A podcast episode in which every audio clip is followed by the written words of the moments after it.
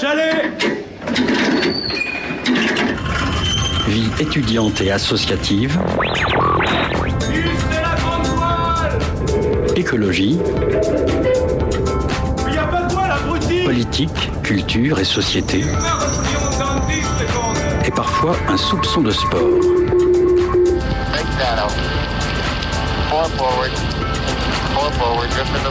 Tout le monde à son poste Du lundi au jeudi, 18h-19h, le sous-marin, la quasi quotidienne d'infos de Radio Campus Angers. 18h02 sur les ondes de Radio Campus Angers. Bonsoir à toutes et à tous. Bienvenue à bord du sous-marin. Ce soir, on prend la température, on fait un état de santé de la vie associative d'Angers. On reçoit ce soir Gwenaël Fantin, responsable du service vie associative. Et nous prenons ensuite la route pour la Bretagne. Nous diffusons le deuxième épisode du podcast L'agriculture, intensive en question. Quelles sont les conséquences environnementales de ces pratiques agricoles? Et samedi, c'est les vacances de la Toussaint avec Halloween et tous ces bonbons en perspective. Le Malo, une confiserie locale et originale, est mise à l'honneur dans le reportage de la Frappe. Côté chronique, on reçoit Blanche qui prend pour la première fois le micro sur les ondes. C'est du premier cargo à voile qu'elle vient nous parler. Nous sommes heureux d'accueillir pour la première fois sur les ondes la revue de presse d'Angers Ville Actu. Eline nous fait un récap de l'actu angevine, vu par ce média local et participatif. Ajustez vos, vos gilets de sauvetage, le sous-marin met les voiles. 18h-19h, le sous-marin sur Radio Campus Angers. Avant de plonger dans les profondeurs de l'actu locale à bord du sous-marin, info de dernière minute, suite à un arrêté préfectoral, le rassemblement organisé entre autres par l'AFPS et Amnesty International, qui devait avoir lieu ce soir en soutien aux civils gazaouis, a été annulé. On en parle avec les représentants de l'association France-Palestine Solidarité dès lundi. 18h-19h, le sous-marin sur Radio Campus Angers. Bonsoir Martin. Salut Alice, tu vas bien? Ça va bien et toi? Bah ouais, écoute, et comme euh, tu l'as très bien dit dans le sommaire, je te félicite comme le monsieur hier. Ce soir, prise de température, on s'intéresse au monde associatif angevin et on fait le point dans le sous-marin avec la responsable du service vie associative à la ville d'Angers, Gwenaël Fantin, bonsoir. Bonsoir. Alors la, la Cité des associations, c'est un lieu d'accueil et de soutien à la création et au développement des associations angevines d'après votre site internet. Alors si Radio Campus Angers souhaite se rapprocher de cette Cité des associations, Qu'est-ce que ça pourrait apporter à notre association?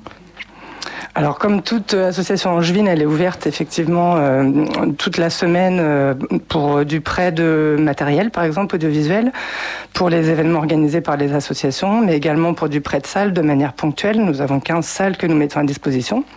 On accompagne aussi les porteurs de projets qui souhaitent euh, monter une association ou encore sur des formations. Par exemple, on a bientôt prise de parole en public. voilà, l'idée c'est vraiment de faire monter en compétence aussi les bénévoles et on est aussi tout à fait ouvert à toutes les associations étudiantes euh, de la ville d'Angers. C'est uniquement pour les associations ou si quelqu'un qui souhaite s'engager, il peut euh, venir euh, alors effectivement, on a la première cible, ce sont les associations angevines, donc social sur Angers déjà constituées, qui peuvent gratuitement bénéficier de nos services.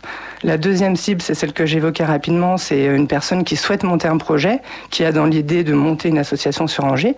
Donc là, on va l'accompagner dans ses démarches et puis la mettre en relation aussi avec le réseau associatif angevin. Et la troisième cible, effectivement, c'est plutôt une personne qui souhaite rejoindre une association ou s'engager, faire du bénévolat de manière ponctuelle ou plus durable. Et là, on a le dispositif comptoir citoyen euh, qui a rejoint euh, le service il y a maintenant un an et demi, qui permet vraiment euh, de manière individualisée de conseiller les personnes en fonction de, ce qu'elles souhaitent faire et du temps qu'elles ont à, y accorder. Le, comptoir citoyen, il y a une de vos collègues qui intervenait le 9 octobre dernier sur les, les ondes de Radio G et elle en parlait un peu comme un, site de rencontre. C'est comme ça que ça fonctionne? Alors c'était pas une collègue, c'était une élue, donc voilà l'élu sur la citoyenneté, donc Madame Angèle. Donc après on peut appeler ça site de rencontre ou agence d'intérim, mais effectivement l'idée c'est à la fois d'accompagner les associations qui, recherchent des bénévoles, donc les aider à préciser leurs besoins, parce que des fois, ils cherchent un petit peu le mouton à cinq pattes. Hein. Donc, c'est aussi dire, bah là, il y a peut-être deux ou trois offres dans ce que vous, recherchez. Donc, on a une cinquantaine d'associations qu'on reçoit aussi pour les aider à décrire leur offre. Être très précis, parce que plus on est précis, plus on a de chances de trouver un bénévole, euh, en disant, bah, c'est quoi la disponibilité Est-ce qu'il y a des formations Est-ce que je peux faire ça à distance Est-ce que je peux faire ça euh, le week-end Enfin, voilà, d'être très précis sur l'offre. Et inversement, effectivement, on, rencontre environ 150 personnes sous forme de rendez-vous individuels qui viennent vraiment là dire bah moi je sais pas trop euh, j'ai du temps euh, potentiellement parce que là je viens de finir mes études ou parce que bah, je suis dans une période de chômage ou parce que bah, je viens d'arriver sur Angers je veux aussi donner du temps. Donc voilà en fonction des profils des possibilités ça peut être aussi moi je veux m'investir sur mon quartier ou j'ai plutôt une appétence pour le secteur, euh, je sais pas, humanitaire, etc. Et là, effectivement, on va être vraiment sur se faire rencontrer l'offre et la demande. On a euh, un peu plus de 200 offres en ce moment en ligne sur le site de la ville, donc on publie les offres, mais souvent ça ne suffit pas, même si euh, pour certains, euh, effectivement, qui sont autonomes, ça suffit. Ça permet vraiment, quand on reçoit les personnes, d'être vraiment dans, ce rendez-vous, j'ai envie de dire très très précis, et de contacter l'association pour dire on va vous mettre en relation avec telle personne qu'on a rencontrée. Sur le site de la ville, c'est-à-dire parce que j'ai essayé de me, balader un petit peu et je n'ai trouvé qu'un formulaire et, un groupe Facebook, ce que j'aime pas bien alors sur la page, vous avez, en fait, le portail des associations, il est vraiment dirigé pour les associations constituées. Donc on est sur euh, plutôt une offre. Euh, comment je fais une demande de local, comment je fais une demande de matériel, comment je fais une demande de subvention, et effectivement comment je publie une offre. Et effectivement sur cette page, on a un petit bouton qui ne se voit peut-être pas très bien, qui s'appelle consulter les offres de bénévolat. Après, le plus simple, c'est de passer par un moteur de recherche, mettre offre bénévolat Angers. Normalement, on tombe facilement sur la page avec ces 200 offres euh, en ligne. Et effectivement, il y a aussi une page euh, comptoir citoyen euh, sur Facebook avec plus de 2000 membres aujourd'hui qui permettent euh, aussi à des associations de publier, de mettre en relation, enfin faire connaître leurs besoins. Eh bien, si la, Cité des associations pardon, a, fêté ses, 10 ans le week-end dernier, vous, étiez présente au moment de, la création. Est-ce que vous pourriez me parler du paysage associatif angevin? Comment il a évolué en 10 ans? Alors effectivement, il y a, on va dire que le projet qui était euh, celui euh, de l'ouverture de cette cité des associations il y a dix ans est toujours le même. C'est celui, euh, comme vous le disiez en introduction, de soutenir le monde associatif en juin. On, on a va dire toujours la même vitalité, en tout cas associative, sans parler effectivement des deux années, comme tout le monde les connaît, 2020-2021, qui ont été très difficiles et éprouvantes pour aussi le monde associatif avec la difficulté de voilà de pouvoir agir euh, puisqu'on ne pouvait pas sortir de chez soi, de pouvoir euh, continuer les actions en tant qu'association et pour les bénévoles de, s'investir. On a toujours la même vitalité euh, qu'il y a 10 ans, c'est-à-dire à peu près 200 associations qui se créent chaque année sur Angers, avec des secteurs très représentés, la culture notamment, hein, c'est un peu plus de 500 associations sur Angers, le sport également, l'action sociale, qui sont des gros domaines. Ce qui change, alors, ce que je dis souvent, c'est que c'est vraiment euh, le paysage associatif reflète la société. Donc euh, il y a, on va dire 15-20 ans, euh, on avait énormément d'associations qui se créaient pour faire de la danse orientale. Donc c'était la tendance. Il y avait beaucoup, beaucoup d'associations. Et aujourd'hui, on voit beaucoup, c'est sur les circuits courts, sur les questions d'environnement, du local, etc. Donc ça suit vraiment les tendances aussi bah, de la société, tout simplement, puisque c'est la société civile qui se réunit sous forme d'associations. Donc je dirais que voilà, on a la même vitalité. Les problématiques sont peut-être pas toujours les mêmes, puisqu'effectivement, il y a eu euh, besoin de se former aussi, de former les bénévoles quand il y a eu euh, bah, le besoin de se voilà de communiquer à distance, notamment avec toutes les visios qui sont développées.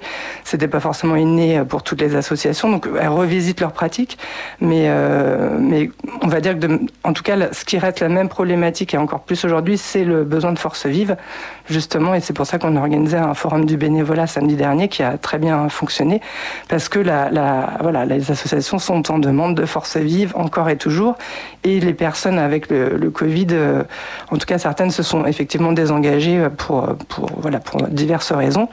Mais on voit qu'il y a une vraie, voilà, une vraie demande et envie, et notamment chez les plus jeunes, euh, les mineurs notamment, on en, rencontre beaucoup qui souhaitent s'engager, qui souhaitent euh, se former aussi, parce que c'est ça, être dans une association. Donc c'est aussi aider les, les, assos à, peut-être revisiter leur mode d'accueil sur d'autres moments parce que bah oui les mineurs ils sont pas disponibles en semaine parce qu'ils sont à l'école enfin voilà de, revoir des choses comme ça mais en tout cas, on a toujours cette même vitalité qu'il y a 10 ans et on, voilà, on, continue à, développer nos services et à les adapter en fonction de, de ces besoins-là. Ouais, vous parliez de vitalité, de tendance. Est-ce que vous avez une idée de la durée de vie moyenne d'une association à Angers? Honnêtement, aucune idée. Ce qu'on sait, c'est qu'il y en a effectivement un certain nombre qui se créent, qui ont des objets euh, à courte durée, qui peut être un an ou plus. Alors, par exemple, les 4L Trophy, pour ceux qui connaissent, euh, effectivement, là, il va y avoir euh, une volonté pour un voyage euh, humanitaire pour un an, puis du coup l'association va s'éteindre ensuite. Euh, tout ce qui est BDE, il va y avoir aussi bah, les associations qui se constituent pour euh, être élues en BDE. Bah, là, on sait que ça va avoir une, fin de vie très très courte. Après, honnêtement, avoir une moyenne, je saurais dire, mais je pense que c'est des dizaines d'années. En tout cas, il y en a qui, qui existent depuis très longtemps. Vous parliez tout à l'heure de France-Palestine. C'est une association voilà, qui existe depuis longtemps sur Angers. Et voilà, il y, en a, il y en a beaucoup qui ont, oui, je pense, plus de 10 ans euh, Mais c'est une très bonne question, je, n'ai pas le chiffre. Est-ce que euh, la durée de vie d'une association n'est pas à mettre en corrélation avec son budget? Vous, vous parliez du, temps, et donc euh, par ricochet au, montant de subventions qui leur sont accordées? Pas forcément, parce qu'en plus, ça, c'est pareil, tout dépend vraiment de l'objet associatif, puisque les subventions euh, sont vraiment euh, déterminées par rapport effectivement à l'objet de l'association, euh, et donc des compétences des différentes collectivités. L'action sociale, c'est le département qui est la collectivité soutenante. sur le sport, on va avoir aussi une autre collectivité vers la région, les assos culturels également. Donc, en fait, il peut y avoir aussi l'Europe. Tout dépend vraiment effectivement de l'objet et de la taille de l'association, mais est-ce que ça a vraiment un impact sur la durée de vie? Je ne sais pas. Ce qui est certain, c'est qu'il y a une vraie volonté aujourd'hui de diversifier les financements, les différentes sources, d'être peut-être moins dépendant aussi à la puissance publique, euh, de ne pas avoir euh, voilà, que des subsides euh, de, de pouvoir public et d'aller voir des entreprises pour aller peut-être chercher du mécénat, aller faire des recettes, organiser des événements et peut-être voilà, effectivement diversifier les financements pour ne pas dépendre que de ces subventions publiques. En février dernier, le maire d'Angers, Jean-Marc Vercher, a annoncé euh, le budget de la ville pour l'année 2023. Euh, c'était un peu un coup dur pour le monde associatif à qui l'on demande de faire des efforts. Les subventions versées ont baissé d'1,3 million d'euros. Est-ce que ça impacte la cité des associations? Non, alors en plus, euh, ce qui, est sûr, c'est qu'il y a une analyse très fine de la situation financière des associations et que peut-être il y a quelques années, on ne se posait pas la question et on reconduisait des financements d'année en année, alors que peut-être une association n'en avait pas besoin parce qu'elle elle avait euh, un projet euh, qui, roulait, alors qu'aujourd'hui, on va vraiment regarder euh, bah, voilà, est-ce qu'elle a vraiment besoin de, ces subventions? Je rappelle que c'est quand même de l'argent public et que c'est l'argent des Angevins. Hein. Et de l'impact aussi derrière du projet associatif, est-ce qu'il bénéficie aussi au plus grand nombre Donc c'est vrai qu'on va être peut-être plus regardant là-dessus. Et puis parce qu'il y a des nouvelles associations qui se créent, hein, comme je disais, il y en a 200 par an et qui, elles, vont avoir aussi des besoins. Et, les budgets euh, voilà, des collectivités, eux, ne, sont pas, euh, ne se développent pas euh, voilà, bah, à la même hauteur non plus. Donc, en tout cas, nous, ça ne nous impacte pas parce qu'on a toujours les mêmes moyens. On est toujours voilà, une, une équipe de 12 personnes. On a 3500 mètres carrés euh, à disposition des associations, du matériel audiovisuel. En tout cas, les services n'ont pas du tout baissé, voire, euh, j'ai envie de dire, on, les développe euh, avec ce que je disais, par exemple, le comptoir citoyen. C'est quand même une personne qui est là quasiment à temps plein pour, pour faire ce travail-là. Pour avoir fait du benchmark dans d'autres collectivités, ça n'existe pas ailleurs. Donc je pense qu'on n'a pas trop à rougir de, de l'accompagnement qui est fait sur Angers. Les comptoirs citoyens sont des rencontres plutôt en ligne, euh, mais dans, notre monde, dans, dans la vraie vie, euh, cette année c'était euh, donc les 10 ans de la Cité des associations. La ville d'Angers a aussi connu l'Agora, les Journées de la citoyenneté et l'année dernière la Semaine de la citoyenneté. Qu'est-ce qu'on pourrait imaginer pour avoir plus qu'un temps par an de rencontres entre associations et citoyens? Alors effectivement, on a fait évoluer le format Agora, qui était un grand forum des associations au parc des expositions avec 450 stands, parce qu'on a fait plusieurs bilans et que les associations nous disaient aussi que c'était un peu trop tard dans l'année, hein, c'était souvent fin octobre, début novembre. Et en fait, en fonction, le, derrière le mot association, c'est un statut. Donc c'est la loi 1901. Sauf que derrière, les réalités, en fait, sont très très différentes entre une association sportive qui va être sur une, on va dire, sur une rentrée euh, septembre et une fin. Euh, à peu près en juin, une association humanitaire hein, qui va avoir euh, voilà d'autres temporalités, euh, une association qui a des salariés, une association qui n'en a pas. On n'est pas du tout en fait sur les mêmes besoins aussi et, les mêmes euh, voilà les mêmes profils. Donc on, sait qu'en tout cas ce qu'elles attendent souvent, c'est des temps de rencontre aussi entre elles. entre associations parce qu'elles se connaissent souvent bien dans leur thématique. On va dire, par exemple, les associations du secteur culturel se connaissent, les associations du secteur euh, action sociale. Par contre, entre, entre différents domaines, elles ne se connaissent pas forcément et elles ont intérêt parfois à faire des projets aussi ensemble. Donc c'est aussi l'intérêt de ces temps-là. En tout cas, le forum du bénévolat, c'était une première cette année. On a eu plus de 600 personnes qui sont venues nous voir, avec de nombreux jeunes. Donc, je pense que on fera le bilan. Là, il est encore trop tôt. C'était, samedi, mais il est possible qu'on, qu'on renouvelle ce type d'expérience qui a l'air de, en tout cas de convenir euh, aux associations qui étaient présentes. Il y en avait 70 et, et donc aux visiteurs qui étaient là. Puis surtout, ça vient euh, là au, moment de, de, la rentrée. Donc, euh, j'imagine pour les étudiants, c'est le moment où ils arrivent à Angers, ou mm. enfin à la fin de l'été. Donc, des gens qui veulent s'investir. Mm. Tout à fait. Ah, effectivement, on voulait pas le faire trop tard. on a fait beaucoup aussi ce qu'on appelle nous d'aller vers. On a été beaucoup dans les universités. on s'est déplacé. Bon, bah, il n'y a pas eu Campus D malheureusement pour, pour question de météo, mais sur des temps aussi de, de, rentrée et de quartier pour capter effectivement cette nouvelle population euh, que, que, sont les étudiants. Et on sait que voilà, ils ont une forte envie euh, de s'engager. Et on les a vus, on les a vus samedi, donc en tout cas ça c'était un parti réussi. Il y a beaucoup aussi de trentenaires, quarantenaires qui étaient présents, donc des gens actifs qui ont des, voilà, des temps euh, différents pour l'engagement, mais c'est aussi pour ça qu'on avait repéré l'émission qui pouvait se faire à distance, du coup aussi de chez soi, puisqu'il y en a aussi un certain nombre qui peuvent se faire sans forcément voilà, être euh, constamment au sein de l'association. Et puis on est souvent aussi sur des envies, euh, j'ai envie de dire, euh, peut-être qu'avant il pouvait y avoir une forme de militantisme pour certains et puis de, de, durer dans une seule et même structure. Alors que là, on voit aussi des profils de personnes qui vont aller sur différentes associations, mais plus parce que elles vont vouloir faire une collecte une fois, une collecte de déchets, une collecte de vêtements, enfin voilà, mais sans forcément être attachées à une seule association.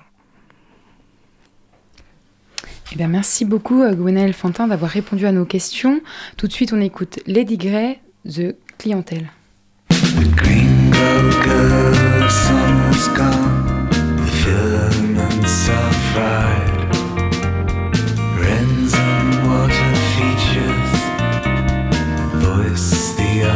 side.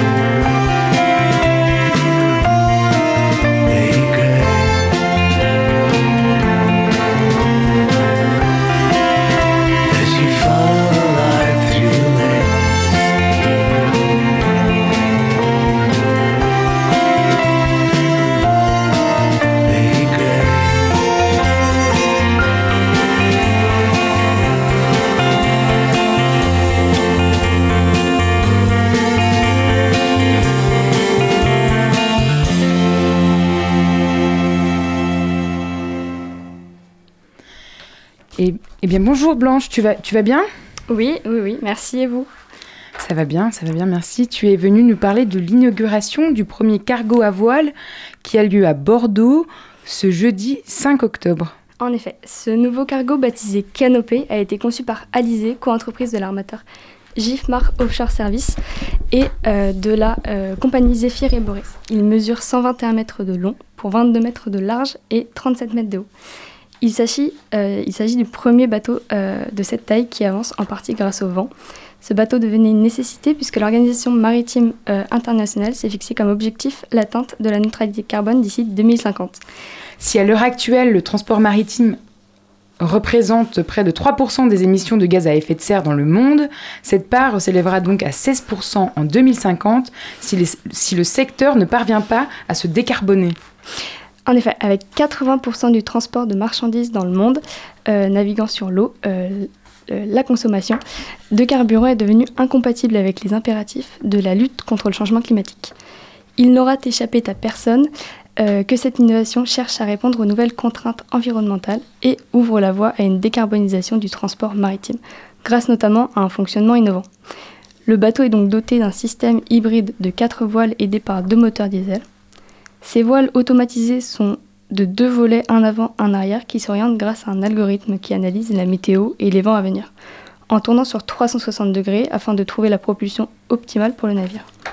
Repliées lorsque le navire est à quai, les voiles euh, permettent une réduction annuelle de la consommation de carburant de l'ordre de 15 à 30% euh, donc une réduction importante lorsque l'on sait que Canopé naviguera entre l'Europe et la base spatiale de Kourou en Guyane pour acheminer les différentes euh, pièces de la fusée Ariane 6. Mais si ce géant des mers avance en partie grâce au vent, il va donc moins vite que ses concurrents avec des moteurs diesel. En effet, c'est un défi à relever, mais les premiers tests euh, sur la fiabilité du système sont encourageants. Euh, Jean-Michel Bérune, président de GIFMAR Offshore Service, le constructeur du bateau, euh, nous explique qu'en coupant deux lignes propulsives et grâce à la force du vent, au bout d'une vingtaine de minutes, le bateau atteint 9,4 nœuds, soit 17 km/h, d'après un article d'Europe 1 publié le lendemain de l'inauguration. D'ailleurs, taille, pour un bateau de cette taille, il est nécessaire d'adapter l'itinéraire en mer comme rapporte euh, Arthur Landormi, en charge de la construction du navire, toujours d'après ce même article d'Europe 1. L'idée n'est pas forcément d'emprunter la route la plus courte, mais d'aller chercher les vents les plus porteurs.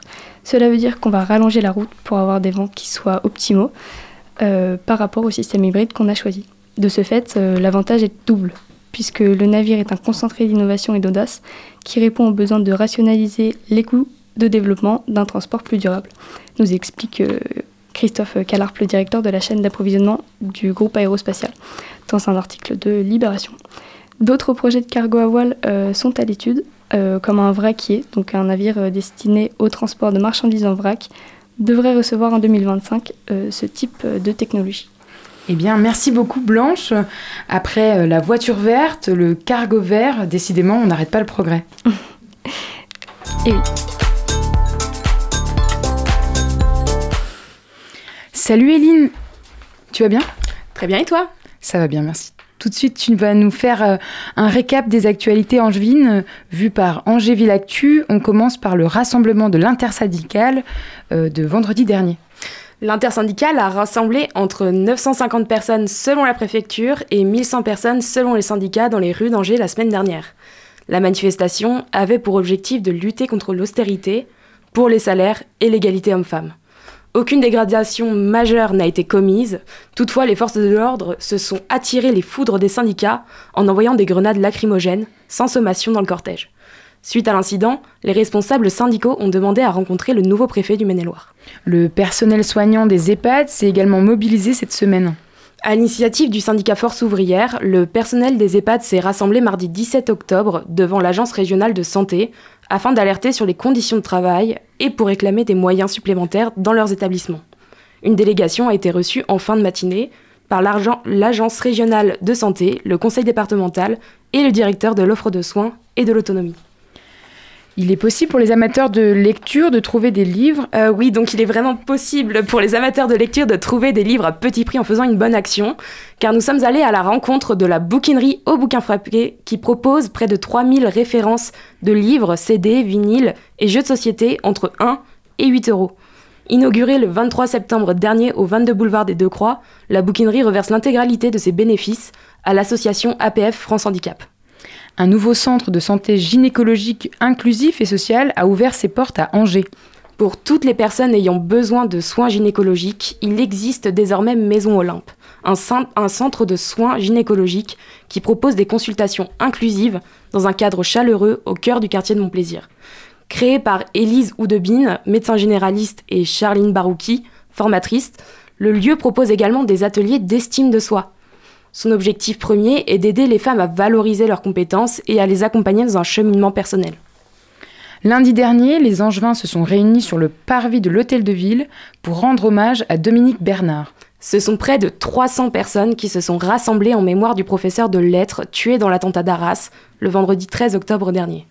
En présence des élus de la ville et de la communauté enseignante, une minute de silence a été observée, suivie de la Marseillaise. Il sera possible pour les lycéens de suivre des cours à l'Université catholique de l'Ouest.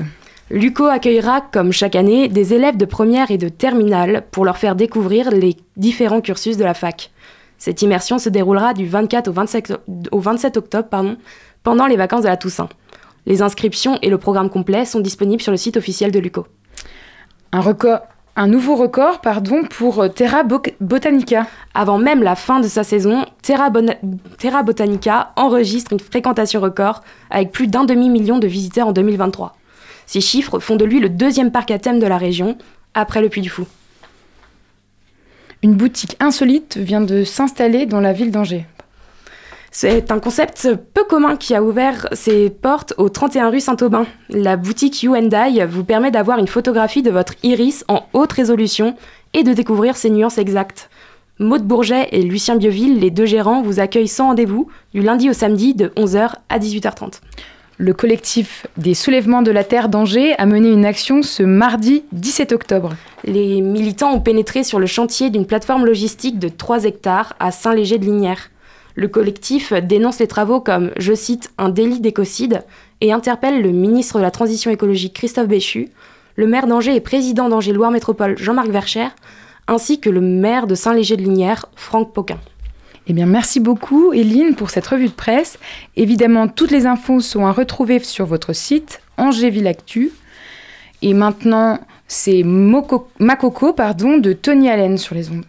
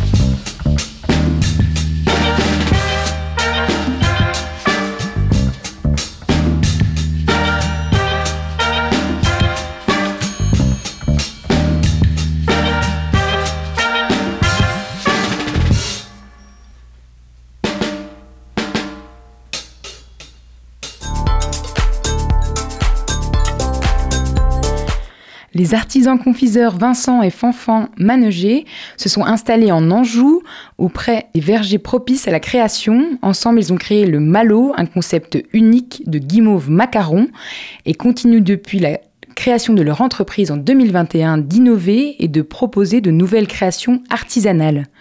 Michel Boutreau les a retrouvés dans leur atelier.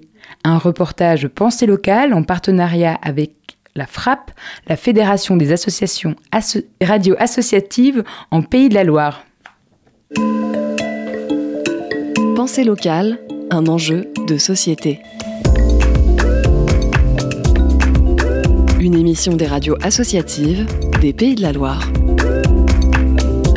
parcouru le monde et travaillé dans de grandes maisons, Vincent Monéger s'est installé à Cuon comme une déléguée de Beaugé en Anjou, dans le Maine-et-Loire. Au plus près des vergers propices à la création, Vincent Monéger est confiseur. Il innove et inonde la France de sa création, le Malo, une guimauve au goût de macaron. Mais avant d'en parler, revenons sur ce parcours impressionnant. Bonjour, impressionnant, je sais pas. Ça tend, ça tend beaucoup vers ça, euh, l'expérience pâtisserie aujourd'hui. C'est vrai que ça m'a emmené euh, vivre et travailler un peu plus d'un an à Londres, euh, un peu plus d'un an à New York, et puis 7-8 ans euh, à Paris. Euh, la région familiale est ici et, on est rentré depuis à peu près un an pour s'installer ici. Une volonté d'espace, franchement, d'espace professionnel, une volonté de région plus verte, plus artisanale. Ici, on a l'opportunité de, planter, produire nos fruits, de trouver ceux qu'on peut pas produire vraiment facilement. Vous êtes ici dans, dans notre atelier, bureau, laboratoire qui est dédié aux professionnels. Alors, on fabrique les Malo. C'est ma première création, c'est le premier produit. Ça a même pris le nom euh, de, de la société aujourd'hui, euh, Malo Confiserie. Malo, c'est une, c'est une idée qui est née il y a, il y a 4 ans. Moi, j'ai fabriqué beaucoup de macarons, à New York particulièrement. Voilà, c'est, c'est une production qui provoque pas mal de, de gâchis en fait. C'est une, c'est une production qui est, euh, qui est très chère et, et, sur laquelle il y a beaucoup de, il y a beaucoup de poubelles, surtout au niveau des coques. Et du coup, c'est là que, c'est là que l'idée Malo est venue. C'est toute la technicité, tous les intérieurs de macarons, tous les travaux sur les fruits à l'intérieur des macarons qui doivent être très précis parce que sinon on abîme les coques simplement. Et ça a fini dans une collection de guimauves un, petit peu par hasard, un petit peu en recherche, mais euh, là maintenant au bout de, bout de 4 ans, euh, voilà, il y a, y a 16 recettes euh, annuelles vraiment, vraiment présentes, vraiment auxquelles je peux avoir confiance. Et puis régulièrement avec les saisons, j'en fais même 4 de plus là pour monter à, une collection de 20, 20 macarons guimauves au final. J'aime bien les appeler comme ça. Bio non parce que hum, le, label bio faut, faut un peu courir après et puis, et puis ça, ça coûte aussi. Ce qui est rigolo euh, de se rendre compte dans des régions comme ça, c'est que les, produits sont, bio par défaut, par la manière euh, de laquelle ils sont gérés, euh, sans, avoir nécessairement le, logo et, le label. Il n'y a pas d'œuf, donc bah déjà, c'est pas vraiment une, guimauve, on pourrait pas l'appeler comme ça. Il n'y a pas d'œuf, il n'y a pas d'arôme ou de colorant industriel, il n'y a pas de sucre surindustrialisé non plus. C'est des vraies bases de fruits locaux, voire de notre production dès que c'est possible, à au moins 20, 25, 30% du rendu exécutif, donc c'est beaucoup. On me dit un, un malo. Euh, non, non, c'est une. On la mange, on la mange dans l'idée comme un macaron. Moi, moi j'aime bien. Elles font, elles font 35 par 35 mm, donc euh, bien qu'elles soient carrées, c'est à peu près le même format qu'un macaron. Elles font aussi le même poids. Tout ça, c'est à peu près voulu, euh, c'est-à-dire entre 12 et 14 grammes selon les recettes. Et puis, ben, en deux bouchées. C'est fait soit pour être partagé, soit pour être curieux de voir un petit peu l'intérieur. C'est ce qui se passe souvent avec une bouchée chocolat ou un macaron. On veut voir dedans euh, s'il y, a assez de, ganache. Un, petit peu pareil là, sauf qu'au final, il n'y a rien qui se cache à l'intérieur, puisque c'est un, seul, un seul corps, c'est une seule masse euh, comme une guimauve, mais qui pour le coup est vraiment euh, à, base d'intérieur de macaron. C'est le mélange des deux inspirations qui m'a beaucoup plu, qui a été compliqué à mettre en place, mais qui, aujourd'hui me plaît beaucoup. C'est la texture, la texture guimauve, plaisir, et, et en même temps tout, tout le fruit, tout le, tout le goût qu'on tient à, mettre présent sur, sur chaque recette. Beaucoup de fournitures professionnelles euh, au début, c'est ce qu'a ce qu'a clairement euh, lancé Malo. Donc aujourd'hui, on en envoie un petit peu dans la France entière. on, a, on a un partenaire auquel on tient beaucoup sur Saint-Étienne, mais pas mal, de, pas mal de glaciers que ça intéresse pour faire un, gros topping sur une boule de glace myrtille. hop, une, belle Malo bleue myrtille cassis là, et ben, et ben c'est très sympa. Beaucoup de salons de thé, des fine, des, partenariats professionnels comme ça, que, ça intéresse beaucoup au final parce que c'est des gens qui n'ont jamais pu se permettre de travailler le macaron à cause de sa fragilité, à cause de sa DLC de, de bien souvent 3 jours, 4 jours. Là, c'est complètement différent. correctement conservé, on, peut garder Malo 3 mois sans sentir de, différence de, qualité, de texture. Et ouais, beaucoup de salantés qui les travaillent en toute petite vitrine, en fait, comme si vendu à la pièce avec les boissons chaudes, comme s'ils avaient leur macaron. tous les vendredis, on tient, on tient à être ouvert ici, aux visites. Il y a aussi une toute petite partie boutique, si on, si on peut, si on peut l'appeler comme ça. C'était Pensée locale, un enjeu de société. Une émission de la Frappe, la Fédération des radios associatives en Pays de la Loire. Outre RPCFM.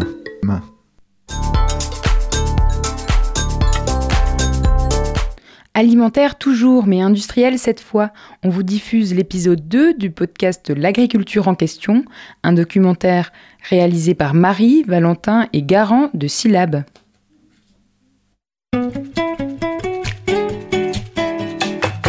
J'ai compté trois porcs par personne. Trois porcs Pourquoi on n'a pas de tracteur? Tu veux te lancer dans l'agriculture maintenant? Le, le légume. Parce que vous avez dit gratin. T'enfiler les OGM, les pesticides, les prions et compagnie, mais vas-y. Je vois pas le rapport avec la Bretagne. La Bretagne est la première région agricole de France. 12% de la production brute standard nationale est bretonne et plus de la moitié du territoire est consacré à l'agriculture. La région est également première pour la production animale. Mais le modèle intensif actuel mis en place depuis la fin de la Seconde Guerre mondiale pose question. Algues vertes, nitrates, sols morts et rivières polluées sont autant de conséquences directes d'un secteur qui épuise les sols et les femmes et les hommes qui les travaillent. Dans l'épisode précédent, nous avons fait un état des lieux du modèle intensif en Bretagne. Dans cet épisode, nous allons nous intéresser aux conséquences écologiques et environnementales de cette agriculture. Pauline Penober est animatrice et chargée de mission sur les questions politiques de l'eau à l'association Eau et Rivières de Bretagne. Les liens entre agriculture intensive et pollution, aujourd'hui, sont plutôt bien connus. Un très bon exemple, c'est la question des nitrates en Bretagne, où on sait que, a des liés à on a des excès de nitrate. On a en moyenne encore aujourd'hui 38 mg de nitrate euh, par litre dans les cours d'eau, sachant qu'on sait que c'est en excès dès qu'on est au-dessus de 20 mg. Et normalement, les teneurs naturelles qu'on sait de nitrate, c'est autour de 10 mg. Donc on a, encore des excès importants de nitrate, et ces nitrates sont pour origine à plus de 90% d'origine agricole. Sachant qu'en Bretagne, euh, aujourd'hui, on a 58%, 58 du cheptel français euh, de bétail, donc ovins, euh, vaches, euh, cochons, euh, qui est concentré sur 6% du territoire. Donc on voit qu'on a vraiment une extrême, un système vraiment intensif sur un tout petit territoire et où on voit après les conséquences sur le milieu naturel avec des, excès de nitrates, des excès de pesticides, des dégradations du bocage, des zones humides. Et en quoi vous gêne-t-elle cette pollution, monsieur Pilu? Eh bien, Elle me gêne du fait que je désirais installer ici plusieurs bacs, 7 ou 8 bacs, pour élever des truites. Maintenant, c'est impossible du fait que l'eau est polluée depuis à peu près 500 mètres par l'existence d'une porcherie industrielle. Alors le nitrate, c'est notamment très lié soit aux engrais qu'on dépose sur les sols pour fertiliser les terres, soit aux, effluents d'élevage. Euh, le caca des vaches et des cochons et des, volailles, tout simplement. Comme je vous disais, on a 58% du cheptel qui est sur 6% du territoire. Ça fait beaucoup, beaucoup de caca à mettre sur très très peu d'endroits. Dès qu'on dépasse 20 mg de nitrate par litre d'eau dans l'eau, c'est un excès de nitrate pour les consommations d'eau potable. C'est-à-dire qu'on a trop de nitrate quand on consomme de l'eau potable à de nombreux endroits au Bretagne, même si c'est des concentrations légales. La concentration légale, c'est autour de 50 mg par litre. Et sur les milieux naturels, ça va être des dégradations des milieux aquatiques. L'effet le plus connu, c'est les marées vertes. Les marées vertes, on sait que quand elles se décomposent sur les plages, euh, décomposent des gaz extrêmement toxiques qui peuvent être mortels pour l'homme, mais aussi pour les animaux. Les agriculteurs se sont mis à utiliser des engrais artificiels pour enrichir les sols en sels minéraux, ce qui a permis d'accélérer la croissance des plantes. Et puis, pour protéger leur culture, les agriculteurs se sont également mis à utiliser des pesticides. Des herbicides d'abord pour éliminer les mauvaises herbes qui entrent en concurrence avec leur culture. Des insecticides pour lutter contre les insectes qui peuvent parfois ravager les cultures. Et enfin, des fongicides pour éviter le développement des champignons qui peuvent provoquer des maladies. Alors, les pesticides, c'est... Euh, c'est assez compliqué parce qu'en fait, euh, aujourd'hui, les pesticides, on les, on les connaît très mal. Ce qu'on mesure dans les pesticides, c'est juste ce qu'on appelle la matière active Ce qu'on appelle par exemple le pesticide le plus connu, c'est le glyphosate. Donc on mesure le glyphosate et ça, on a des études environnementales qui ont été faites sur l'impact du glyphosate sur la santé. Mais par contre, ce qu'on met dans les champs, c'est pas le glyphosate, c'est le Roundup. Et le Roundup, il y a plein d'autres adjuvants qu'on met, plein d'autres produits toxiques. Et on mesure pas ces produits toxiques. Après, on mesure pas non plus la toxicité des pesticides ensemble. On ne mesure pas non plus dans le temps, quand le pesticide se dégrade avec le temps, on mesure pas la, toxicité des nouvelles molécules de dégradation. Donc aujourd'hui, on sait qu'il y a des pesticides qui sont dangereux, mais il y a tout un pan de connaissance de la toxicité de ces produits-là qu'on ne connaît pas. On sait, souvent on parle de, par exemple, de dans tous les produits toxiques, de- des malformations des animaux, mais on ne sait pas vraiment la réelle toxicité de ces produits-là. On a vraiment une vision aujourd'hui très très partielle de l'impact sur les milieux aquatiques de ces produits-là. Par contre, ce qu'on sait déjà, c'est que quand on regarde, on voit qu'aujourd'hui il y a des concentrations extrêmement fortes de pesticides. On retrouve des pesticides dans 100% de nos cours d'eau aujourd'hui. C'est entre 99 et 100% suivant les années, donc on peut dire que vraiment ils sont partout.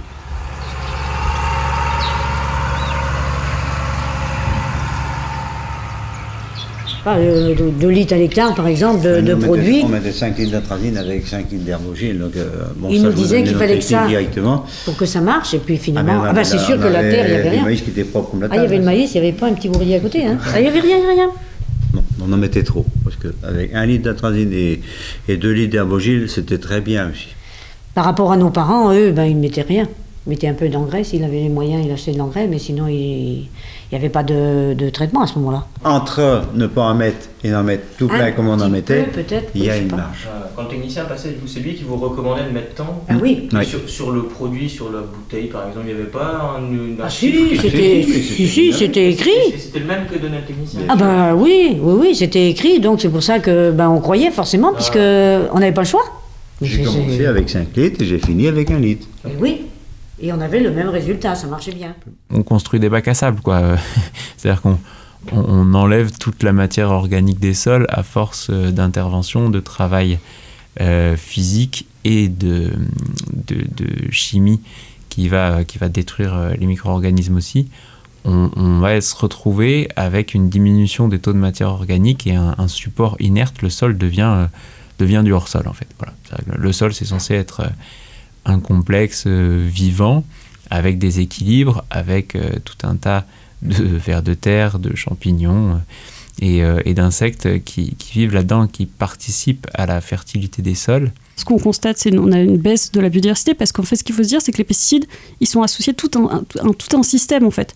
Les pesticides, on les fait pas dans une ferme avec plein de bocage, avec plein de zones humides. On les, ils sont associés à des systèmes agricoles intensifs de destruction du bocage, de destruction des. Donc en fait, on voit un appauvrissement de la biodiversité. Un des impacts les plus connus quand même de, pesticides, euh, qui est bien connu, c'est les, c'est les nicotinoïdes qui ont des grands impacts bien connus sur les insectes. Et un autre impact connu, c'est les maladies professionnelles tous les utilisateurs de pesticides, donc toutes les maladies, les lymphomes, tous les Parkinson pour les paysans. Donc ça, c'est aujourd'hui reconnu, c'est des conséquences reconnues de ces pesticides-là. Mais il y a aussi beaucoup de choses qu'on ne voit pas parce que c'est c'est multifactoriel. Il y a les pesticides, mais il y a aussi toutes les pratiques qui vont avec. Eau et Rivière a publié le 6 avril un article sur le nouveau rapport de l'Agence nationale de sécurité sanitaire de l'alimentation, de l'environnement et du travail. L'agence présente les résultats de sa campagne nationale de mesure des polluants émergents dans l'eau, destinée à la consommation humaine. On peut notamment y lire que 77 pesticides sur 157 recherchés ont été détectés au moins une fois dans les eaux traitées. Ce qu'on recherche souvent, c'est les pesticides qu'on utilise. Donc, par exemple, en Bretagne, on va rechercher tous les pesticides herbicides qu'on met avant le maïs, ce genre de pesticides-là. Et aussi, dans les zones légumières, on va rechercher tous les pesticides qu'on utilise pour les cultures de légumes intensives. Donc, c'est ces pesticides-là qu'on retrouve dans les cours d'eau. Et après, on va avoir différents pesticides qu'on trouve suivant leurs caractéristiques. Parce qu'il y a des pesticides qui sont plutôt, qui ont des, euh, caractéristiques très hydrophiles, donc on va retrouver facilement dans le cours d'eau, comme par exemple le, pesticide qui était évoqué par l'ANSES, j'ai plus son nom en tête. Et aussi, sinon, par exemple, on en a beaucoup parlé récemment, donc bah, par exemple le glyphosate, qu'on retrouve beaucoup, qui est un pesticide très hydrophile. Mais il y a des pesticides qu'on retrouve aussi beaucoup, qui sont eux, par contre, euh, très sensibles à l'air et qui vont s'évaporer très vite dans l'air et aller sur des centaines, voire des dizaines de kilomètres euh, s'épandre dans, dans les habitations autour de, de, l'épandage. Et donc ça, c'est différent. Chaque pesticide a des caractéristiques différentes. Donc il y a des pesticides qu'on va retrouver dans les sols, des pesticides qu'on va retrouver plutôt dans l'eau et des pesticides qu'on va retrouver plutôt dans l'air. Et c'est pas forcément les mêmes. Aujourd'hui, on a un vrai enjeu de reconstruire ce monde vivant-là, hein, et on a des... C'est long, ça prend du temps. Euh, Il y a des études qui montrent que euh, repasser un sol en agriculture bio avec les techniques agronomiques actuelles, au bout de 20 ans, on arrive à des rendements quasiment équivalents de ce que fait euh, euh, le chimique. Mais il faut 20 ans de reconstruction et d'apport de matière organique pour reconstituer tout ça. Voilà globalement ce qu'on peut en dire dès qu'on arrête de rejeter, on a tout de suite une amélioration, notamment sur la question des pesticides ou des nitrates, la concentration. Il y a des concentrations fortes qui vont baisser rapidement. On a vu quand on a commencé à mettre quelques règles autour des nitrates dans les années 2008, on a vu des baisses de concentration de nitrates assez rapidement. Donc euh, il y a des effets sur le court terme qui sont visibles et il y a des effets qui seront visibles sur le plus long terme. Par exemple, sur la restauration des zones humides, la restauration du bocage. Il faut le bocage, il faut plusieurs années pour qu'il pousse, donc il faut un peu de temps avant de voir les résultats. D'ici 10-15 ans, c'est bon. En fait, en 10-15 ans, on peut faire la transition et avoir les résultats et, de quoi nourrir la planète. Par contre, on se nourrira pas pareil. On mangera moins de viande, on mangera plus local aussi, ça fait partie des choses. Oui, en effet, il y a une responsabilité du monde paysan, mais il y a aussi une responsabilité du citoyen dans ce qu'il mange. Par contre, ce qu'ils mangent, il faudrait qu'aujourd'hui, peut-être, notre alimentation, ça coûte pas 30 euh, centimes d'acheter du porc euh, industriel. Ce serait plutôt l'inverse, que l'agriculture euh, qui préserve notre environnement, elle soit moins chère que, l'agriculture qui, qui la détruit. Et cette agriculture ne détruit pas que l'environnement, elle touche aussi l'état de santé de nombreuses personnes, liées de près ou de loin au modèle intensif. C'est le sujet sur lequel nous nous pencherons dans le prochain épisode.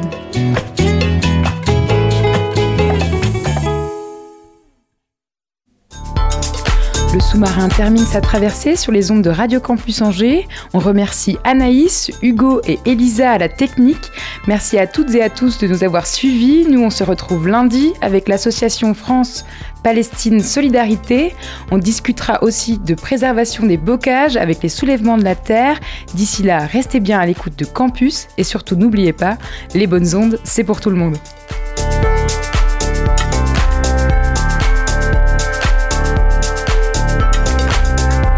Retrouvez le sous-marin en podcast sur toutes les plateformes et sur le www.radiocampusangers.com.